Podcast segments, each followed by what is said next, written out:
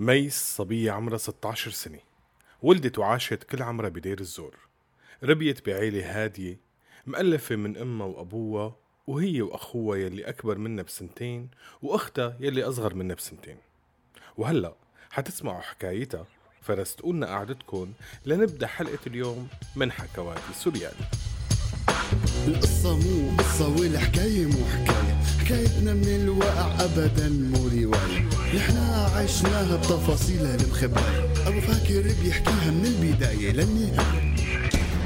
عيلة ميس كانت عيلة متوسطة الدخل لكن بنفس الوقت عيلة معروفة بدير الزور. الأب كان لحام مشهور بالمنطقة تبعهم وكان مو بس مشهور بلحمته الظريفة كان مشهور أكتر إنه العادات والتقاليد مسيطرة على تفكيره وطريقة حياته. ما بيمشي خطوة ولا بيحكي كلمة إلا حسب الأصول على قولته. الأصول يلي مو بالضرورة تكون صحيحة وإنما بنمشي عليها لأنه هيك العرف وهيك تعودنا وهيك ربينا. هي عاداتنا وهي تقاليدنا.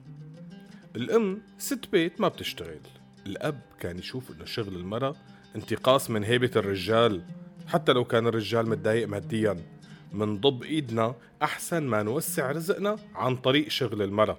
شو هالحكي؟ ومن تركيبة هالعيلة اتشكلت شخصية ميس. عصبية هادية بنفس الوقت. متمردة من جوا مع إنه الكل بيشوفها طيوبة كتير وإلا تم ياكل ما لا تم يحكي. بدها شي ما بتعرف شو هو. مترددة بتحب العالم وبتخاف منهم. أولوياتها مخربطة مثل حياتها. ما بتعرف غير إنه عم تروح وتجي على المدرسة وتدرس بدون سبب ولا هدف. ليش الدراسة؟ ليش بدي تعب حالي وأدرس إذا مصيري حيكون مثل أمي أقعد بالبيت؟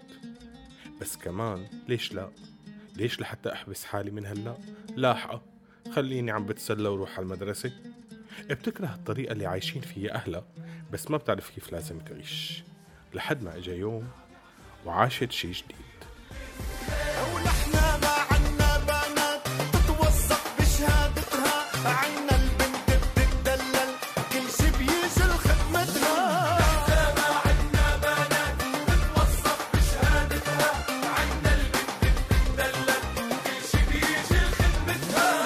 شغلك مش رح تفضي لأي إنك رئيسة جمهورية قلبي. بيوم من الأيام اللي كانت راجعة في ميس من المدرسة فاتت على المكتبة يلي على طريقها لتشتري قلم. هاي المكتبة كانت تفوت عليها من هي وصغيرة. والعم يلي بيبيع فيها معروف بطيبة قلبه وخلقه الضيق. بده يبسط الأولاد بس ما له خلق يسايرن. بس هالمرة فاتت وما لقيت العم أبو أحمد. لقيت أحمد شاب جديد أول مرة بتشوفه. إجاها إحساس كمان جديد أول مرة بتحسه. بين على وشها أنها تلبكت ونسيت حتى شو بدها تشتري. بس صارت تطلع على الدفاتر تدور بين الرفوف. أحمد حس عليها. خجلها وعجقتها لفتوا له نظره حركوا مشاعر جواته.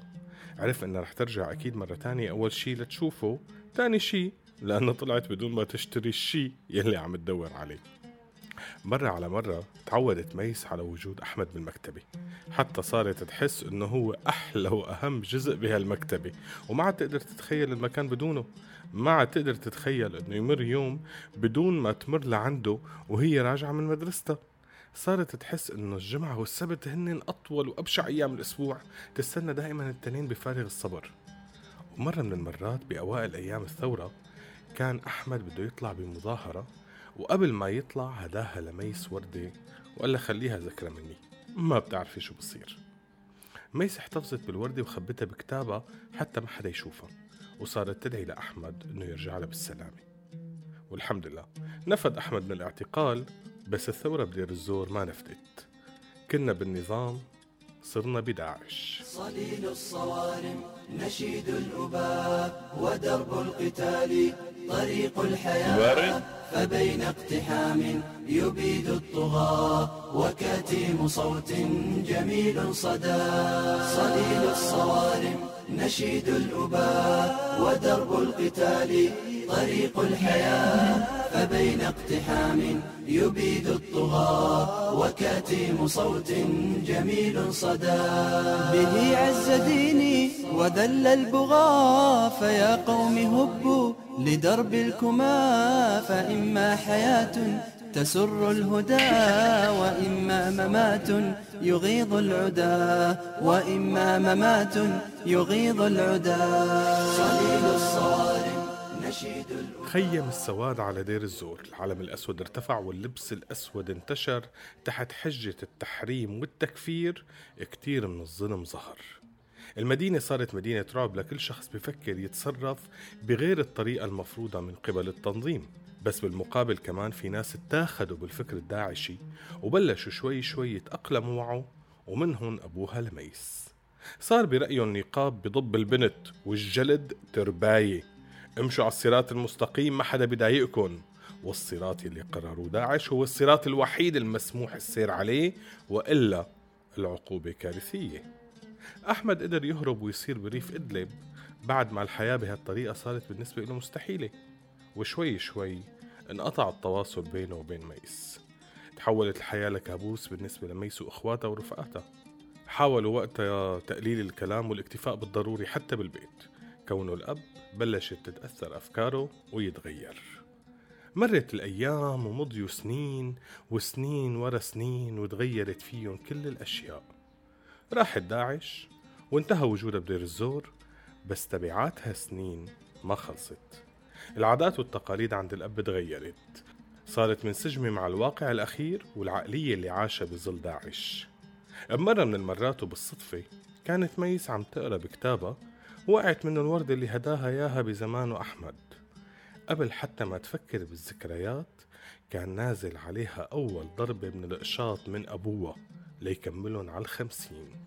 خمسين جلدة بدون ما يستفسر ولا يسأل. وجود الوردة يعني غلط والغلط بده ترباية والترباية ما حتكون إلا بهالطريقة. وطني كان في إم بوطني كان في طفل. بوطني زرع المحبة بوطني صار في ليل صار في حرب صار في ويل صار في ناس بعينيها حربي. صح راحت داعش بس لسه عم نعاني من العقلية اللي انزرعت وانتركت والأفكار اللي تشوهت والقناعات الغريبة اللي انغرست. عنا شغل كتير وتنظيف كتير بعدها. استودعناكم. بترابك يا أرض العنيدي في صوته صدى يا نجوم